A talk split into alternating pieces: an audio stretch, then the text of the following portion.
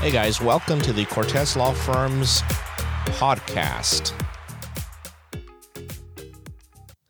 Hi guys, my name is Steve Cortez, and I am an attorney at the Cortez Law Firm in Oklahoma City, Oklahoma.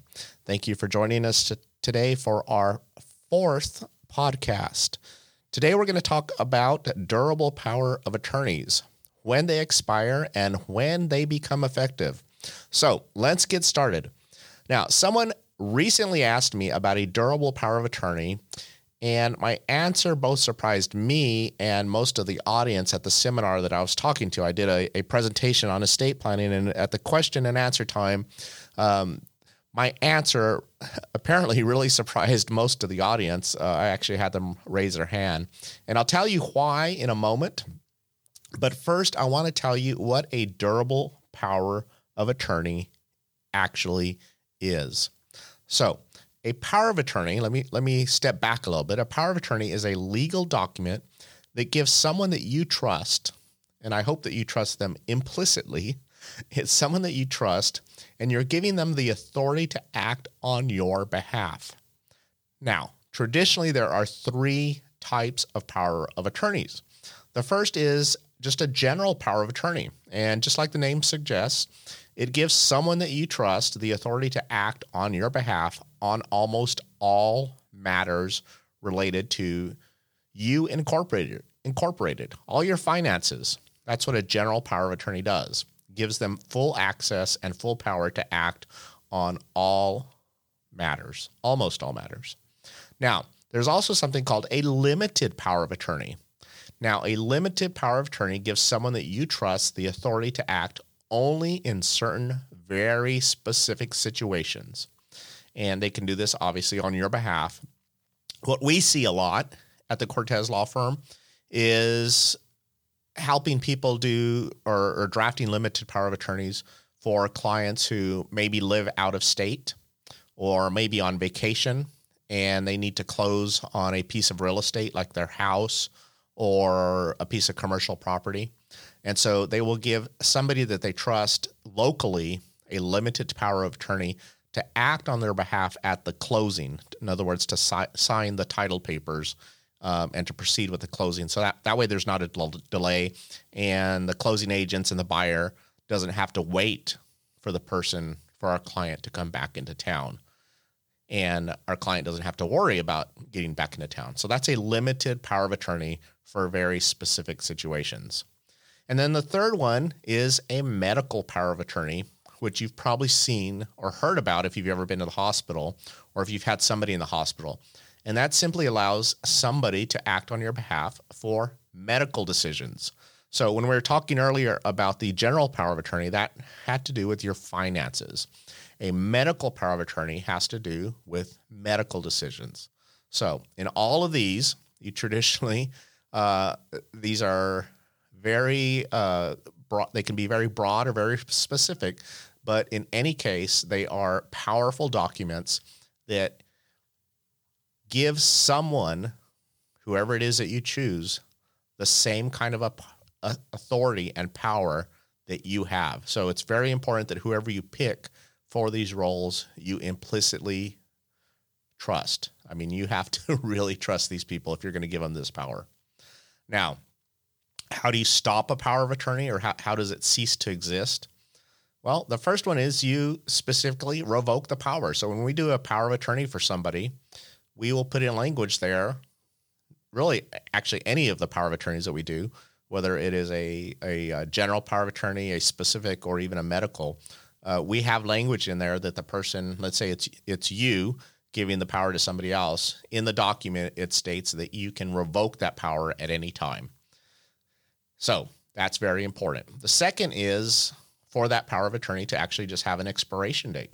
Now, you'll see these sometimes on the general power of attorneys, but uh, most of the time you see them on the specific power of attorneys, like I was talking about for the real estate transactions and, and closing at, ti- at the title company. Uh, and that's simply because you don't want that person to continue to have that power. So we give them a specific power of attorney to act on your behalf at the closing to sell or buy a piece of real estate, and let's say that that closing is March 18th or March 17th, St. Patrick's Day. And we really don't need or want that person to continue to have that power. So we may have it expire on the 18th or maybe the 19th or 20th. Generally, we might give them a couple days of a cushion just in case there's uh, some type of a uh, delay at the closing at the title company. And so if it was going to close on the 17th, we might have an expiration date of the 19th. Give them a couple days. And the fourth one is if you pass away. If you give somebody a power of attorney and then you pass away, that power of attorney ends at that point. Um, now, traditionally, a power of attorney uh, becomes ineffective and ceases to exist if you become mentally incompetent or incapacitated. Now, the whole reason you're doing a power of attorney is so that somebody has the power to act on your behalf.